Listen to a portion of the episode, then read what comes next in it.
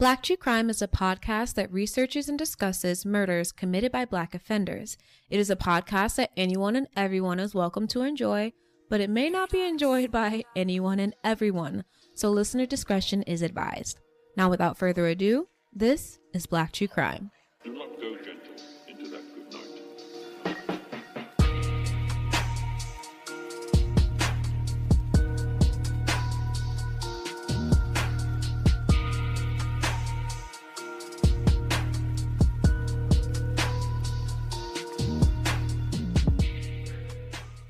Hello, everyone.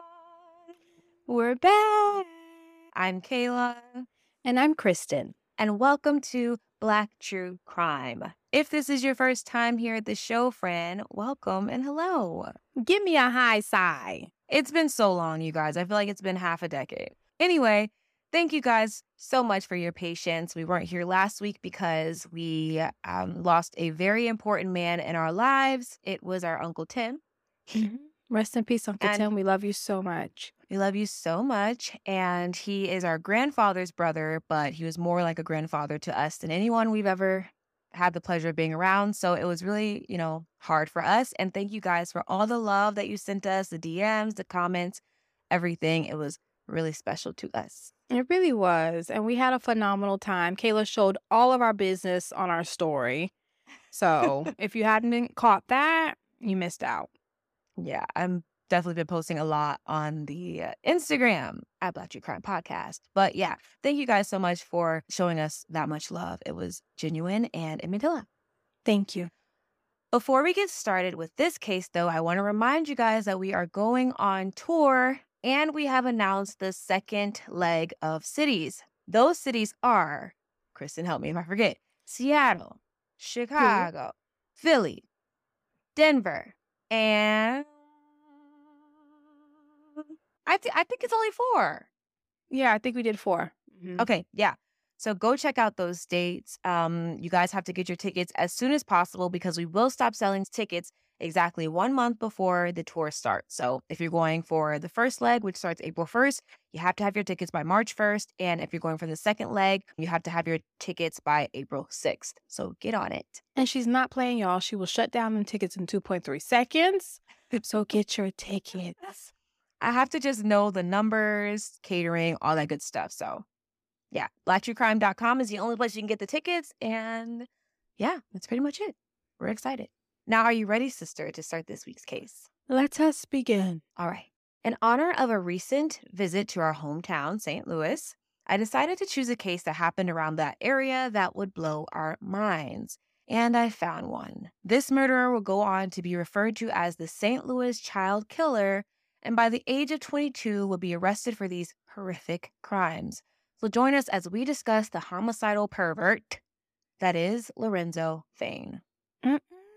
Lorenzo! Not a child killer killing children.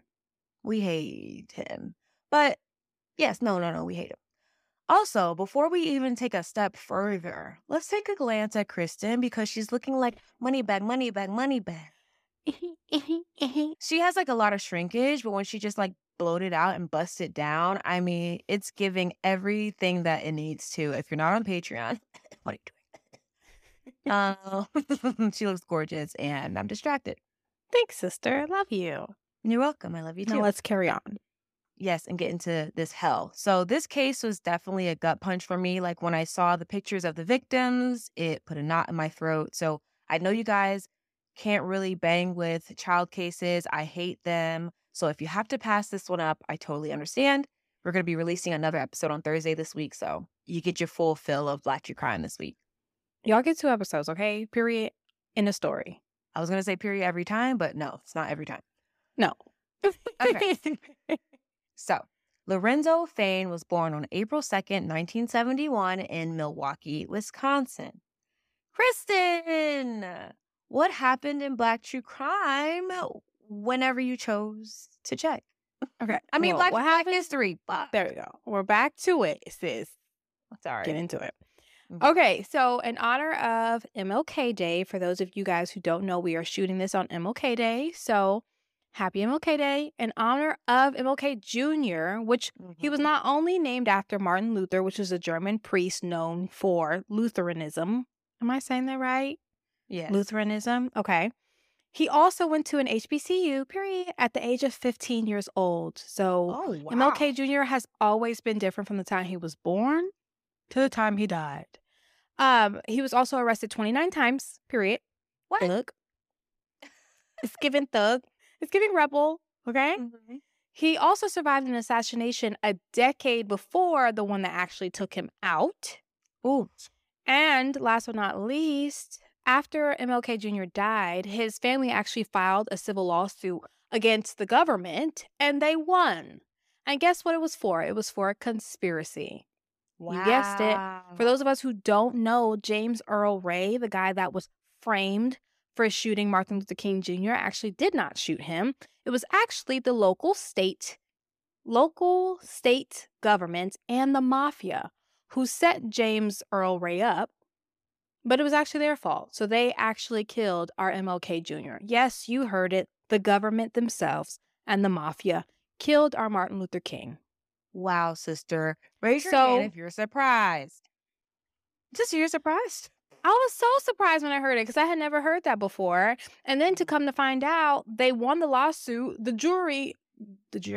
Mm-hmm. The jury took less than an hour to, like, figure out what was going on. Right. They gave their sentence. And then guess what?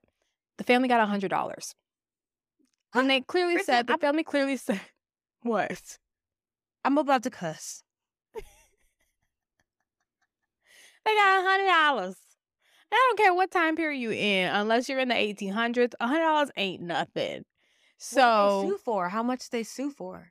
But that's all they sued for. Like, they didn't. It wasn't about the money for them. Okay. It was about the fact that we need this to be known. We need this to be written in history. That the government and the mafia came together and plotted to kill our MLK Jr. All because he was standing for civil rights. Like, and so they got their point across. Insane. Racist till the end. The government sucks. Well, wow, Kristen. Thank you for taking us down that trip. Wow, thank you, Kristen, for taking us on that trip down history lane. I gotta get back into it, Pete. Wow. Yeah, you're definitely welcome for that. But at the same time, mafia, square up. Mind your business. Okay, right. Let's look.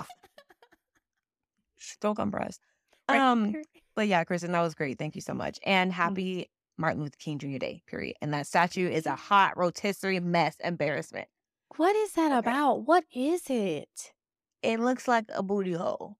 It looks like two long sausages. Yeah. Let's not get into it. We'll be here all day. Okay. So Lorenzo was born on April 2nd. In Milwaukee, Wisconsin, and he had a pretty big family. His parents had multiple children, but they were also very poor. So his mom and his dad weren't really married ever or officially together, and his dad actually ended up not really being in his life. So he ended up having a stepdad later on. Okay. And they grew up in the northwest part of the city, so not only did the family struggle money-wise, they also were surrounded by violence and drugs and just all the stuff you don't want to be around. Which, honestly... I mean, I wouldn't want to be around. Right. And his parents fell victim to the lifestyle, obviously. Well, not obviously, but they were around it, so it's hard to keep fighting it. Both of them had been arrested multiple times. They struggled with alcoholism and drug use. I read that his mom was a crack cocaine addict. So It was just, the worst of the worst it's giving.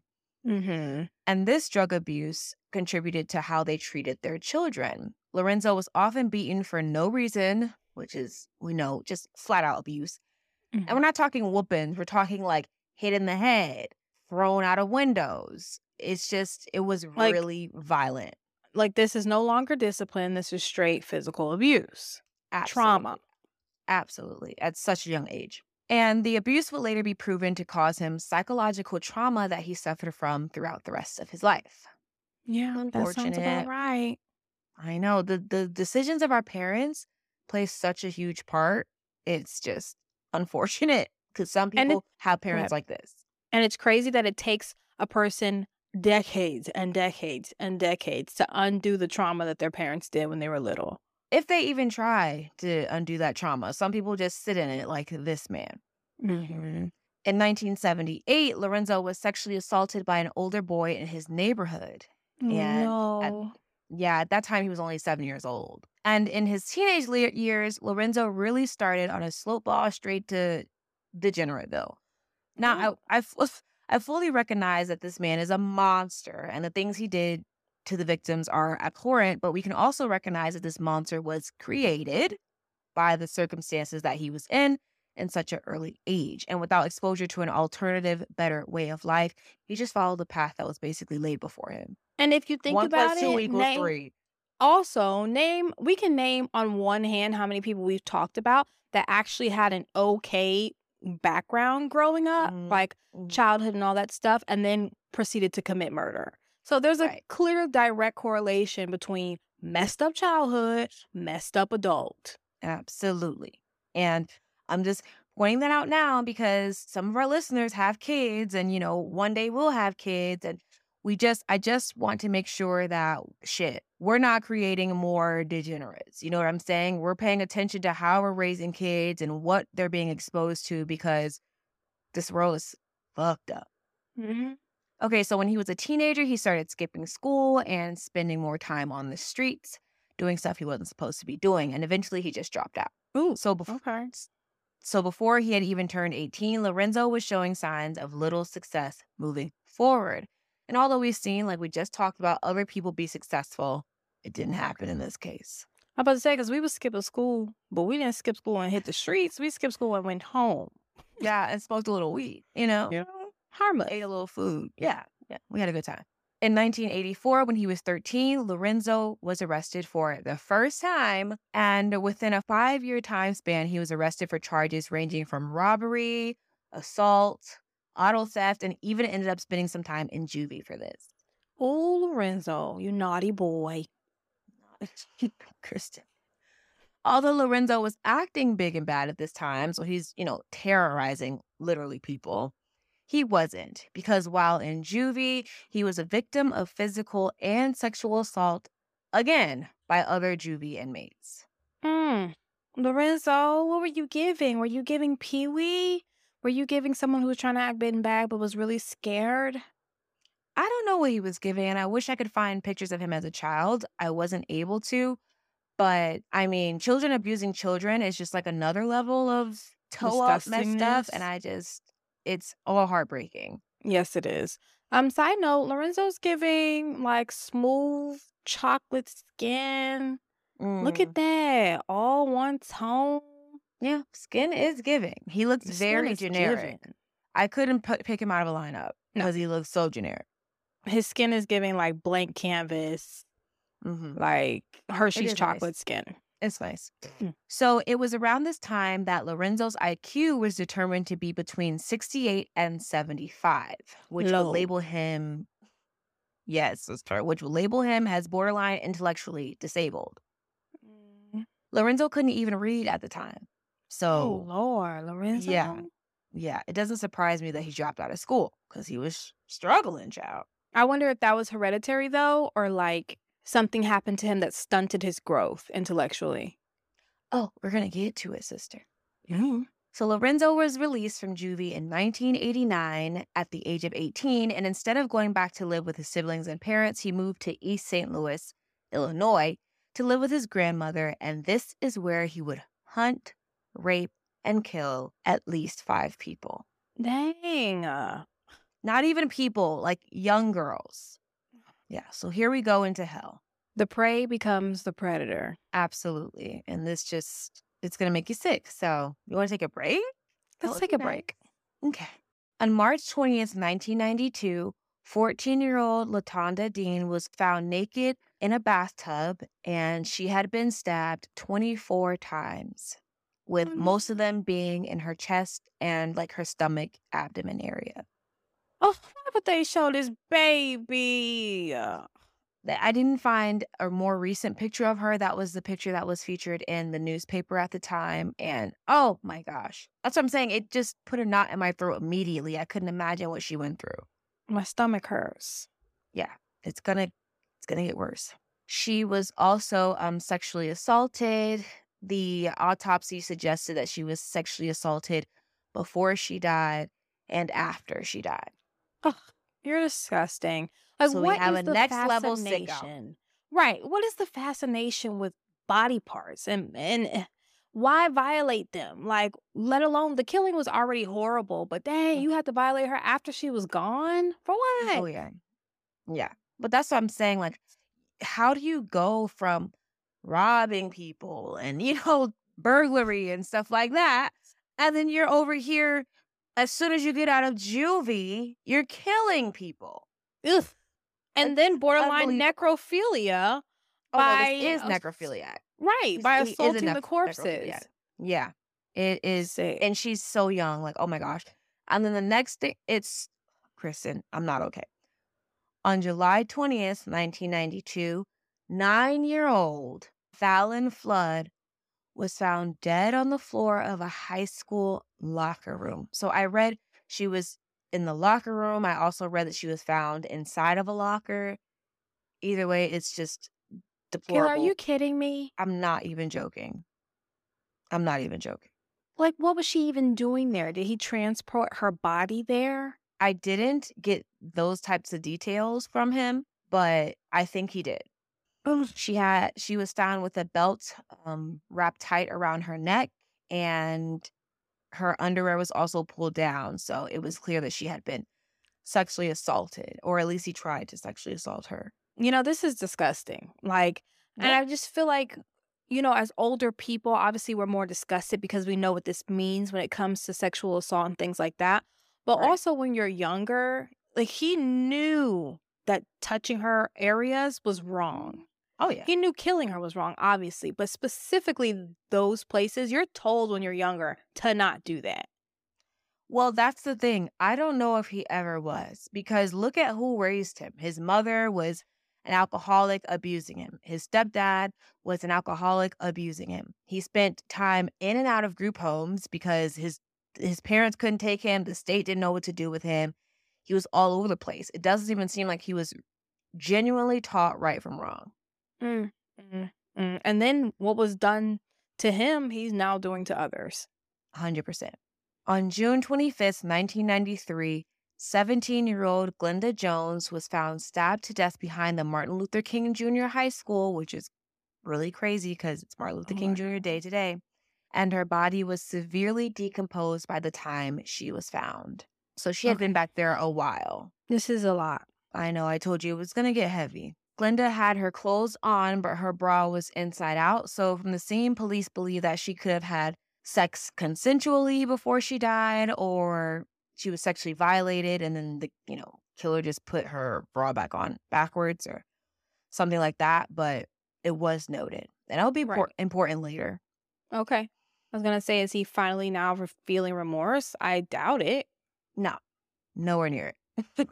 And 17-year-old Faith Davis was found nude and face down, bent over a coffee table with her knees on the floor, and her legs were spread apart. I hate this so much. This is disgusting. I mean, it's just next level cruelty. And she was unalive. Yeah, when she was found that way. So you already know what went down. Yes. And from the evidence in the house, police could tell that Faith had been killed first, and then her body was dragged over to the coffee table where he bent her over, opened her legs. And apparently he had, oh my gosh, they noted that there was like a large amount of petroleum oil. Kayla, ew. I know, sister.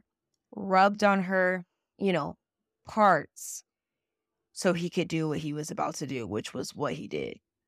And we know what he did. This is coming from a young boy. He's like 20, I want to say 22, 21. This is sick. Un-fucking-believable. Like, unbelievable. And he's so young. So that makes me feel like some wicked shit was going on in that juvie. I'm telling you, some deep, dark, and disgusting things. And it's not funny at all, but it's so crazy how it's always in the boys. You know, the boys always go so dark and disgusting and deep. And it's like, What are y'all talking about behind closed doors? What are you doing to each other? And where did you learn it from? I agree. I think maybe because of like the testosterone and the, you know, how young boys are. They're very hypersexual because they're figuring out their bodies, they're hitting puberty and all that type of stuff. So you are, if you're already not dealing with the full deck of cards, you can turn into this piece of shit. If you're exposed to this type of stuff because he had, you know, been raped multiple times in his life, I mean, it's just, not to say inevitable, but I'm not surprised. Wow. This dude has a strong necrophilic tendency because it's like after they're unalive, he continues to do it with every victim. Yes. And it's just, I don't even know how you can stomach something like that. So on July 24th, 1993, 22-year-old Lorenzo, thank God, was arrested under suspicion of being responsible for the murder of Faith Davis. So Lorenzo had drawn some extra attention to himself with this one by setting the apartment on fire before leaving in an attempt to cover up some evidence. So the East St. Louis Fire Department was called to the scene to extinguish it, which led to an investigation on how the fire was even started. Okay. And it was determined that Faith didn't die from the fire, but she was actually murdered beforehand. And there was a trail of blood, y'all, listen to this, that led from the Davis, like, apartment, her apartment, all the way to Lorenzo's grandmother's house where he was staying. Are you freaking joking? I wish I was, Kristen. And I'm not sure if this was, like, completely visible to the naked eye of police, but once they brought out their police dog, the canine followed the trail right up to Lorenzo's grandmother's house. You know what? Shout out to the K9 units. Yeah. Period. And two, was it his blood or was it Faith's? Great question. It could have been his, could have been Faith's, but I didn't see that distinction made in my research. This coupled with witness statements that police were able to get led to them arresting Lorenzo. And they took him back to the police station for questioning. Period. Snatch. So the city police department even called in help from the State Department. And I don't know if this decision was what led to the monumental moment, but Lorenzo would end up confessing to murdering Faith Davis. Okay. He would also confess to 4 other murders. Okay. Okay. Mm-hmm. So I'm saying, for me, I'm happy that he's confessing. At least he's not the lowest piece of shit on earth and, like, does all this and then denies it and wastes the courts and the families and all, you know, everyone's time. Shudder up in my bones. That is disgusting. Like, thinking about how he confessed to them, I was about to say he's probably not smart enough to sit there and double down and be like, I didn't do it. You know, like, with such a low IQ and them constantly asking you questions, you can either go silent or you can crack and be like, look, I did it, you know? Yeah. And then I was thinking even further, like, wow, it doesn't take a lot of smarts to be disgustingly evil. Like, you know what I'm saying? Like, it can be animalistic. And I can't consider this instinct because nothing in me will want to do something like that. Right. But it, like I said at the beginning, it's all about what you're exposed to. Right. And at such a young age, all he knew basically was violence. And we're going to get to that later. So there were witnesses in the apartment building and complex that said they literally saw Lorenzo leaving the apartment. And, you know, with the trail of blood that they found when they got there, they also found blood on Lorenzo's clothes and blood in the house. So that's basically all they needed. And then later they would find out that Lorenzo left his prints at the scene. At the Davis house. So he's just baked, a hot mess. Done. Yeah, he's done. They found that his prints matched prints at the murder scene of a 6-year-old boy named Ari. Yeah. Kayla, what's going on? He was a little boy that was found naked at the edge of a state park. He'd been raped, beaten to death, and thrown down a ditch bank back in 1989, the same year Lorenzo was released from juvie. So juvie made him worse. Oh, yeah. I mean, it, in my opinion, it cultivated him. It cultivated his appetite, his sexual desire. Wow. Whose bright idea was it to say, well, let's house all the bad people in one area and then have the nerve to let them out? Like, are we talking juvie? I'm talking about jail, juvie, all of that. It's like, you want them to feed off of each other or possibly learn something worse. You know, like those are the options of housing all of these people who have done certain things together.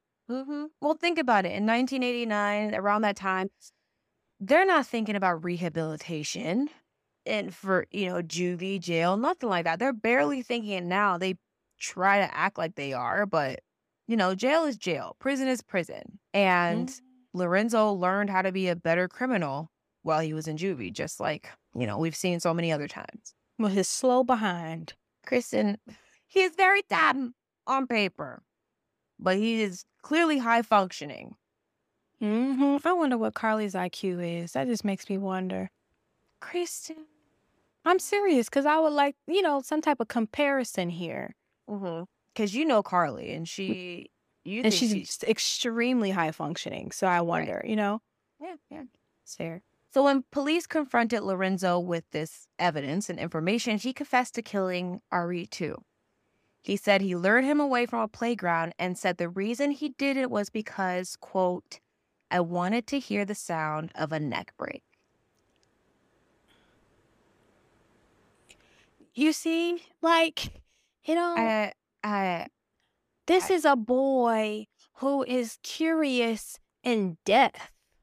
You know, curiosity is normal for kids, but not in death, not in sexual assault. But like you said, he's seen things. Oh, he's seen some things. And I keep saying we're going to get to it, but let me just tell you now, I have an interview at the end of the case of him speaking of his childhood and his upbringing, and he's going to drop some bombs on us. So, wait. Mm-hmm. According to court records, Lorenzo only decided to confess to more murders after speaking with his grandmother. So this demon ended up confessing to killing Latondra Dean, Fallon Flood, and Glenda Jones. Good Lord. According to his confession, he approached 17-year-old Glenda Jones with a knife, but she consented to having sex with him, so he didn't, like, technically rape her. And after it was done, she was even interested... Okay, this is according to him.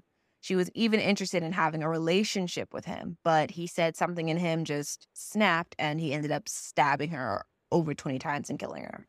Good God. He then admitted to the murder of Faith Davis and said that he killed her first, but returned to the scene to sexually assault her before he set the apartment on fire. He probably went home to literally get his Vaseline. And maybe that's where the trail of blood came from, the first time he went home? Maybe.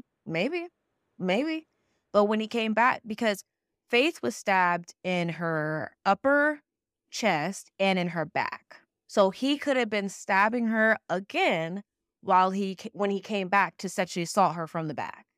I can't even fathom what the fuck is wrong with this man. I just have to look at him again because I'm like, this right here is evil. And I can see him at a school being a janitor. Or, you know what I'm saying? Know, something like that. And then he also confessed to stabbing Latondra Dean to death. And yeah, he just, at least he's not denying it. That's all I can say. That's the only thing. It's saving us time. It's saving the families of these victims, you know, the terrible wondering, right? Like that, I wonder what happened, who did this, you know, the community, are we safe? Stuff like that, so. Like, does he know what he's doing is wrong? Great question. I honestly... Still right now, you know what? Yes, I think he does know what he did is wrong. I absolutely think he knows what he did is wrong, and he's going to say something that indicates to me he knew. I'm going to get to it. Oh, and not to mention, most of the victims lived within a few blocks of where Lorenzo was living with his grandmother. So he wasn't even really trying not to get caught. He was just doing what he wanted to do. Mm-hmm. So here we are, we're at the trial, okay? So during the trial, the prosecution presented DNA evidence, witness statements, and also to really speak to Lorenzo's state of mind, a psychiatrist. And the psychiatrist testified that although Lorenzo's personality was a little weird, like he's, you know, not firing off at all cylinders, he did not suffer from delusions or an inability to control his behavior and actions. So basically, he knew what he was doing and wanted to do it. So he was a little off. But he understood, like, societal, like, cues and societal, this is what you're supposed to do, this is what you're not supposed to do. Absolutely. Mm-hmm. According to the psychiatrist, he spoke to not too long after his arrest, he remembered each murder in detail and in a 5-hour interview described what happened and what he did. So he's reveling in it. Yeah, I don't sense an ounce of remorse. I don't think he regrets what he did. And that is really fucking sad for his soul, because he's going, oh, there's a place already. Wow. The psychiatrist, Dr. Raboon, probably not saying that right, not worried about it, said that Lorenzo was a pretty standard serial killer. He was a sadist and a necrophiliac. Lorenzo's defense attorney, John O'Gara, was doing what a defense attorney is supposed to do and tried to argue that his client was legally insane and presented any and every mitigating factor that he could to the court. Mm-hmm. He referenced Lorenzo as a tortured soul. And it's like, that can be true, but he can also be the torturer of souls. And he can also be sane. Yes, very much so. John presented, which is the attorney, presented evidence that Lorenzo's mom was an alcoholic and a crack addict while she was pregnant with Lorenzo. Mm-hmm. So okay, well, that's a good mitigating factor. How about for insanity? He came out already on the crack pipe. He had to go through withdrawal. His mother admitted that she frequently hit Lorenzo in the head in an effort to discipline him or punish him, and she didn't even know she wasn't supposed to do that until like Child Protective Services got involved and told her that she can't do that to her son. I believe that. That's what I'm saying. It starts with the parents. Mm-hmm. Hey, you guys. So I know I said I was going to keep you updated on my Magic Mind journey, shall I say, because the 14-day challenge is over. But I've still been using my Magic Mind, and I just want to say it helps. Like, I'm not a caffeine girl, but sometimes I find myself saying, hey, I need some damn caffeine to get through the rest of this day, and Magic Mind really helps me. Just look up the dope ingredients inside. They're very all natural, and they're really good for your health, unlike, let's be honest, coffee. So if you're interested in getting some type of pick me up that doesn't involve multiple trips to the bathroom, I highly recommend trying Magic Mind. And if you use our code BLACK14, you get 20% off your purchase. Okay, now back to the episode. But the abuse didn't stop. She then moved on to using any object she could to beat him. I read that these objects range from a broom handle to extension cords. Ooh, yeah, well, he's not the first. That'll tear you up. And when it came to Lorenzo's biological father, this is the part that I said we were going to get to, that man was admitted to a mental hospital and was diagnosed as being schizophrenic. Oh, wow. Here we go. A mental history. Yeah. So drugs on his mother's side, drugs in his system before he's even out of the womb, mental health issues in his family, immediate family, his father. So it was noted that Lorenzo's stepfather once choked him until he was unconscious. Kristen. And then you wonder why your kids come out ain't acting right. Like, exactly. I don't understand. Yeah, tore up. So Lorenzo himself started drinking and using drugs at a very young age. And remember how we talked about him getting arrested when he was in his teens? Well, some of those charges involved him aggressively grabbing at women and even committing abuse against animals. Those are the telltale signs of a serial killer. Kristen, textbook red flags. And they were not addressed properly. Of course not, Kayla. Of course not. Who's going to address them? The crackhead mama? Oh. Right. The stepdaddy, where is he at? Drinking? Yeah. Lorenzo's sister and grandmother testified at the trial about the abuse that he suffered and how abusive the home environment was for them. And the sexual abuse Lorenzo suffered was also brought up. His grandmother described how when the older boy in the neighborhood assaulted Lorenzo, Lorenzo went home and told his stepfather, but instead of calling the police or reporting the attack or even being empathetic toward him, his stepfather beat him instead. Oh. Yes. And we're going to hear Lorenzo kind of talk about that in a little bit himself. This is just sad. So nobody was there to protect him. Nope. He was going through stuff, hereditary mental issues from his daddy's side. Mm-hmm. And he is on drugs. This is a recipe for disaster. A recipe for a murderous mess. And the thing that pisses me off the most is, like, why are parents allowed to do this? Why are like information like this allowed to come out, and there are no consequences for the people that did it. There should be no statute of limitation on physical abuse, sexual abuse. If I was sexually abused at 8 years old, I should be able to report it right now at 27 years old, and whoever did it should get in trouble for it. So why is it so acceptable? I'm not even going to say in the Black community, because I don't know much about other communities. I can just speak for ourselves. It's so prevalent in the Black community, and no one is held responsible. And it's really fucking sad. Yes, it is. And then when you have times like this where you're like trying to hold somebody responsible, but the ones who are really responsible lie within the home, the parents, and then they just get to sit there on the witness stand and be like, well, this is why he was doing it. It's because of me. Okay, but where's the consequences on your behalf? Where are the handcuffs? That you now have a murderous child? I don't know if that's enough. It's not enough. And they should be locked up as soon as they get off the witness stand confessing to the fucked up shit that they did. Something needs to happen. Some type of fine. You know what I'm saying? A fine. Like, what is a fine going to do? They need to be locked up. Something needs to be said.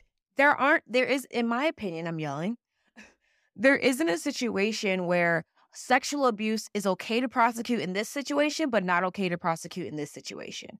I don't care. It should be prosecuted. People should be held accountable. I don't care if it was 50 years ago, you piece of shit. Abuse is abuse. And if you don't address it and if you don't check it, it's just going to continue the cycle and happen to more people. And we get more murderers and necrophiliacs like this piece of crap. So the defense brought up his intellectual disabilities and even stated that Lorenzo suffered actual brain damage from some of the beatings he received as a kid and teenager. The defense made sure to bring up everything they could to avoid a death penalty sentence for their client, and some of the jury actually agreed with the defense. Well, there was one juror to be exact, but we're going to get to that a little bit later. Okay, so basically, Lorenzo was found guilty for... I want to say the first, because when I was looking up the trial transcripts and everything like that, it was kind of confusing because it showed it like they were charging him the five murders together. But what the defense ends up having an issue with later kind of suggests to me that, okay, they charged him with one murder and then we're going to charge him with the others. So I'm just going to explain to you what happened. Okay. So he got convicted. Cool. And when the prosecution charged him in the remaining cases, his defense argued that the death penalty couldn't be on the table because that will violate the rule of double jeopardy. And if you guys know what double jeopardy... Okay, I'm about to say, if you guys know what double jeopardy is, if you don't, if you've seen the movie with Ashley Judd, I love that movie, it's really good. But it's basically saying a law that prohibits anyone from being prosecuted twice for substantially the same crime.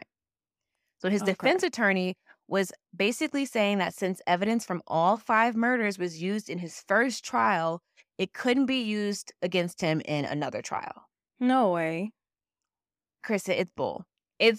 When I read that, I was like, they're grasping at straws, because we see all the time that if you were convicted of another crime, some of that information can be used in your future crimes, especially when you're a serial murderer. Right, that part. Especially if you use the gun from the first murder to possibly kill the person in the second murder. You mean to tell me I can't use that evidence? That's corny. Right, we have seen that. But we've also seen defense attorneys try to fight that, and it has worked in the past. So it's kind of just, I think with this case being so sensitive and children being involved and stuff like that, I really think it was a reach for the defense. And the court wasn't hearing it at all. Okay. It wasn't fucking with it. And on April 24th, 1996, the court denied this motion. Okay, great. So before his sentence was read by the court, because remember, he was convicted, he was found guilty, and he was facing the death penalty. And before that sentence was read by the court, Lorenzo said that, quote, "This may sound weird, but the thing I did, I deserve to die. I really do." Wow.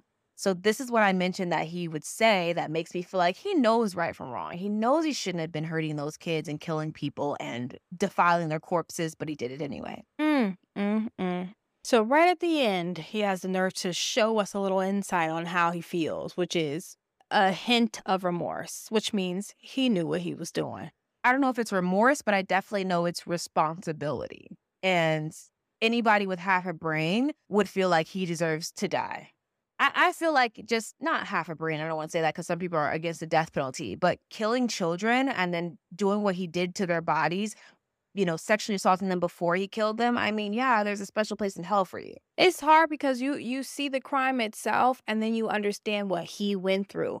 But the main problem is, Lorenzo, is that you had a choice, you know, like you went through a lot of stuff, but instead of becoming different, you chose to be even worse than the people who assaulted you. And that's the part where it's like, dude, somebody has to answer for this. And it's all on you. Not your mama, not your daddy. It should be on them too. Yeah. But you have to carry this. Take responsibility for what you chose to do. Nobody forced you to do any of this. He also said that he, quote, still don't understand none of this. Which I was like, sir, you can't read. I don't expect you to really understand what's going on in this court. But you know what you did, so please stop trying to play us like we're stupid. And I understand his IQ level is pretty low, but come on. There has to be a line that we draw to where we say, okay, he's still responsible for what he did. Whether he understands the court proceeding or not, he understands what he did. And which is why he said, you know, I know I probably deserve to die. Regardless of what y'all talking about, I don't know who was on this side and who was on that side and what y'all talk about, but I know what I've done. Yes. So this was the part of the case that confused me, like I said earlier. I read that the jury couldn't unanimously agree on the death penalty, but somehow he was still sentenced to death. So in an interview, one of the jurors admitted that there was one woman who voted against the death penalty because she claimed that her pastor's son had a disease that made him violent. And since the defense suggested that Lorenzo could possibly have the same disease, she voted no, which is like, ma'am, if he had it, the psychiatrist would have went up there and said he has it. But you know how when the Lord is involved, people just be doing stuff. I mean, I understand forgiveness, right? But like, and I understand like not wanting to put somebody in the chair to die at the age of 22 years old. Mm-hmm. But at the same time, that's not a good excuse. I was about to say, the excuse she gave was trash. Oh, my pastor's son has a disease that caused him to be violent. Okay, but has he killed? Has he sexually assaulted? Has he, you know, assaulted a dead corpse? It goes further than just what you're talking about, lady. Like, look at the person at hand and judge them. Look, we don't have a heaven or hell to put you in, but the Lord said, follow the laws of the land. And what he did deserved the death penalty if it was on the table. But hey, it was her prerogative to not vote for it, and they had to respect it. He was sentenced to death anyway. Correct. So that's what I'm saying. I think he must have had multiple trials. Mm-hmm. According to the juror that was interviewed, quote, molten lava wasn't as hot as we were, end quote. And they were referring to how mad they were when that woman was like holding out. Mm-hmm. I really don't know what the fuck ended up really happening. But either way, Lorenzo's sentence was commuted by ex-Governor George Ryan in 2003, who was against the death penalty himself. So it was commuted to life in prison. Okay. Mm-hmm. And it wouldn't be until September of 2009 that DNA evidence connected Lorenzo Fayne to the murder of 32-year-old Rita Scott, who was beaten... Yes, Kristen, another murderer, who was beaten to death with a blunt object in Milwaukee the same year Lorenzo was released from juvie. My God. So he probably did her first. Oh, yeah. And was like, oh, I don't like this older thing. And went to younger people. That's what I'm thinking. That's what I'm thinking. When confronted with this evidence, Lorenzo admitted to killing her and also said that he had sex with her body after she died. Wow. So it started extremely early. He must have been like when he was torturing animals and stuff, he must have been doing stuff to their corpses and stuff too, because I don't feel like you just... I don't want to think about it, Kristen. Anyone that hurts an animal, I'm going to jail. Don't bring your ass near me. I'm writing you off in my book. Yeah. Hell is where you deserve, what you deserve. Now, here comes the interview. I found an interview that this show called Criminal Perspective did. It's a podcast, and it was done with Lorenzo in 2020. And I decided to write this case before I listened to the interview because I didn't want like any bias. I wanted to just go off of the facts that I had, and that was it. And with this interview, you can hear his voice, the way he communicates, his cadence, all that type of stuff. So I'm going to play a clip for you guys so you can hear for yourselves. The clip is a little bit long, sister. It's about 4 minutes long, but I'm telling you, it's worth it. So let's just listen. Let's hear it. Mm-hmm. You know, did you have a good childhood? Did you have a bad childhood? No. Were you ever abused? Violent. Or... Very violent. Can you elaborate on that? What was violent about it? My mother, I drunk a lot. She always went out partying a lot. And there she's a prostitute. Your mother was? Yeah. How'd that make you feel? When I found out? Yeah, how'd that make you feel? Nothing. I didn't have no feelings about it. I mean, she should have told us, because now we understood why. I understood why she was out all the time when we was younger, while my grandmother took care of when we was coming up. Like I said, my grandmother, from like 71 to 75, 1971 to 1975, cause she got pregnant with my sister in 72. So, again, in 72, well, after 75, she got a house, she got raped. That's one thing I'll never forget. I'll never forget that. Because like I told you, the dude, he broke it out, I hit him in the head with a hammer. He died right there on the kitchen floor.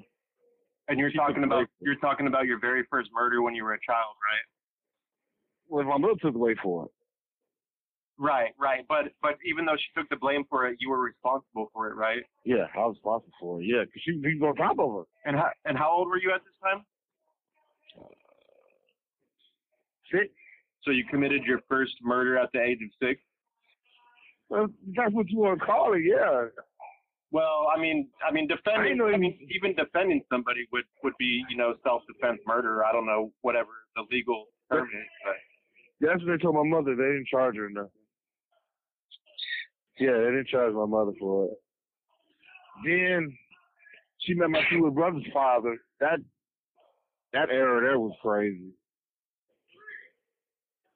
I remember he shot her one. That was a trip. But my childhood was very violent. I was surrounded by violence. I remember she hit me in the head, bust my head. I still got the scar right here on top of my head. And she didn't take me to the hospital. Threw me out the window one. To this day, I wonder if my mother really loved her. Because she used to do all type of crazy shit to me. So have you always had a strained relationship with her? My mother? Yeah. Yeah. I mean, I was never really around her in the 80s because I kept getting in trouble in the 80s. And they kept putting me in homes and group homes and adolescent centers, finally the juvenile jail. So mostly all the 80s I was locked up. Was there ever any sexual abuse, sexual assault? Yeah, I got raped when I was 8. Can you talk a little bit about that? Mother went out to party one night, left the babysitter at the babysitter, and he tricked me, per se. And I told my father he tied me up in the attic and beat me. So after telling your father that you were raped, my stepfather. Your stepfather, he didn't believe you, then he beat you. So on top of being raped, you were also... He believed me because I was bleeding. He just beat you because the fact that you were raped? I let him do it. That's exactly what he told me, so I let him do it. So how did that make you feel? At the time, I don't know. I can't answer that. But now, I was fucked up to do that to me when I come to you because it let me know then that coming to somebody with something happened to you or you done something wrong, you get punished for it anyway. So what's the difference tell you? I mean, just heartbreaking. Heartbreaking to even hear it, and the way that he's so detached from the pain that he went through, it's like, well, hey, it happened and it's over. Yep. Oh my God, like that is insane. He sounds like he's telling somebody else's story, you know. Oh, yeah. Like he just sitting down with the dudes talking about how he got raped, like just and he was bleeding and his stepfather beat him, you know what I'm saying? That's what I'm saying. He went through some stuff I would never wish on anybody. He put others through stuff I would never wish on anybody. So the hurt people is, I feel like that's oversimplified in this situation, but it's true. an amount of emotional detachment that he had at such a young age was probably the only reason he was capable of touching those bodies, killing them, one, but then touching them after he kills them. He was completely detached. He was broken. That was a broken child, broken boy, and turned into a broken man. And he was playing with bodies instead of toys, which is what he should have been playing with. Yep. He committed his first murder at 6 years old. Hit a man in the back of the head with a hammer. That blew me away. And then the interviewer asked him about the sexual assault in his cases and why he did it to his victims. And this is what he had to say. Right. Well, the reason I ask about that, because there was a lot of sexual assault involved in your cases, and I'm just curious. All of them was. All of them were. Yeah, so I'm just curious as to what you thought about being a victim of sexual assault and then inflicting it on somebody else. What do I think about it? Right. I still had the choice to do it or not to do it, but I did it anyway. Do you know why you did it? Do you know why you did it anyway? No. I just, maybe it was just for the sex. Can you pinpoint maybe a few reasons it could be? Well, I went out with a purpose to try to find somebody to have sex with. Male or female? It didn't matter. And were you wanting to have sex consensually or against their will or while they were dead? It didn't matter. It didn't matter. You know, like, for example, Glenda, right? She was the third. She was willing to do it. When we did it, I still killed her and did it again. Why is that? I couldn't even answer that. I mean, it was sexual. What kind of deviant sexual behaviors did you exhibit before you started murdering people for sexual purposes? Peeking through people's windows. That's how it started. Because when I got out of Wells in '89, I was 18. And I came down here and didn't know nobody. So I started out, I cut through somebody's yard, taking a shortcut. And the lady was in the house, the window, the curtains was open, and she was at me. And I literally stood there and played with myself. Did that escalate into you going into people's houses? Yeah. Yeah. Kristen, he's having a laugh. He is reading. They're talking about a football game that just happened a week ago. Soup's casual. I mean, what is happening? He said it didn't matter. He just wanted to have sex. It didn't matter if it was man, female, dead, alive.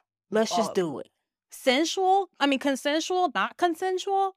It was just about the sex. And man, Kristen, I mean, this is heavy shit. And it bothers me that he's talking about it so lightly.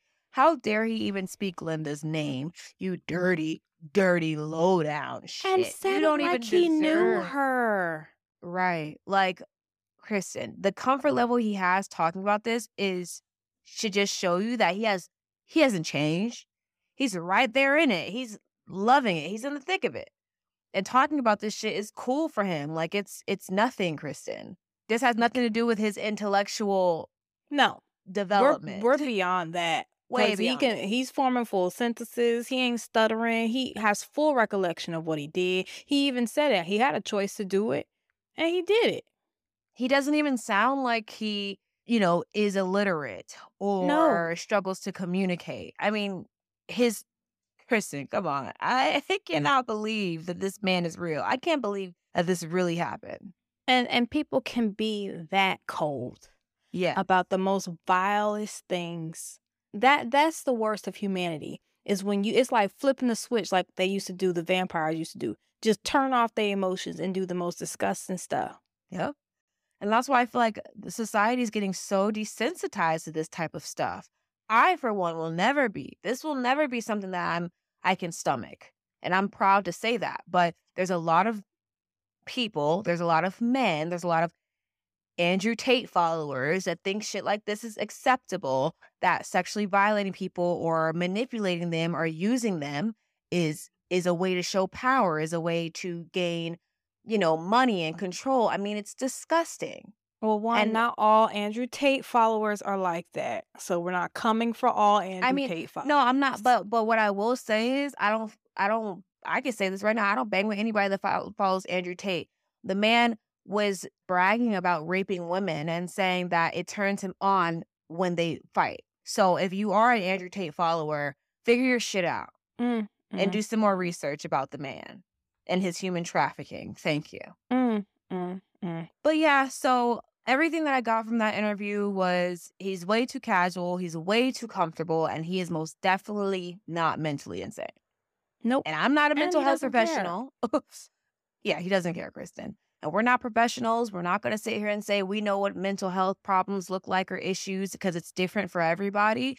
But calling a spade, this man is fully about his wit, fully knew what he was doing, and that's it. And fully embracing the evil in him, because he's talking about it as if he is on the porch drinking a 40 with his friends. Yep. So I want to throw up. That was our case for this week. Well, the first case of this week. And I hope your stomach doesn't hurt too bad. Ooh, y'all. What did you think? We're not going to do a child case, Kristen. I don't want to do a child case until November of this year. I'm just over it. I just feel like it's just the darkest and the deepest parts of people's disgusting and so deepest, darkest secrets. Like, this is the worst part of humanity. Yep. And like, we can't comprehend it because we haven't shut off the best parts of us, our emotions, our compassion. Mm-hmm. But this dude has. He doesn't give a doggone about anything. No. And I feel like he is definitely a lost cause and deserves to be right where he is for the rest of his natural-born life. Mm-hmm. So let us know what you guys thought about this case. I think I have an idea, but do you guys think he was mentally ill to the point of not being held legally responsible for what he did? Do you guys think his childhood had a huge part to play in how he became who he was? I just want to know your thoughts, so let us know. And do you think someone like that who's so emotionally withdrawn can be rehabilitated? Right. From killing animals when you're a kid and peeping Tomming to murdering children and violating their corpses, it's just like, could we have stopped? Could something have stopped in between them? Mm-hmm. Whew. All right, guys. Well, thank you so much for listening to this episode. Don't forget to get your tickets to our tour. You don't have much more time, so check them out at blacktruecrime.com. We're really excited, and we love you. We really love you. Period. So with that being said, be safe, protect your peace, and protect your space, so we don't have to cover your case. Period, friend. Bye, y'all. Bye. Thanks so much for listening to the show. You can stream all of our episodes on Amazon Music, Spotify, Apple Podcasts, or wherever you get your favorite podcasts.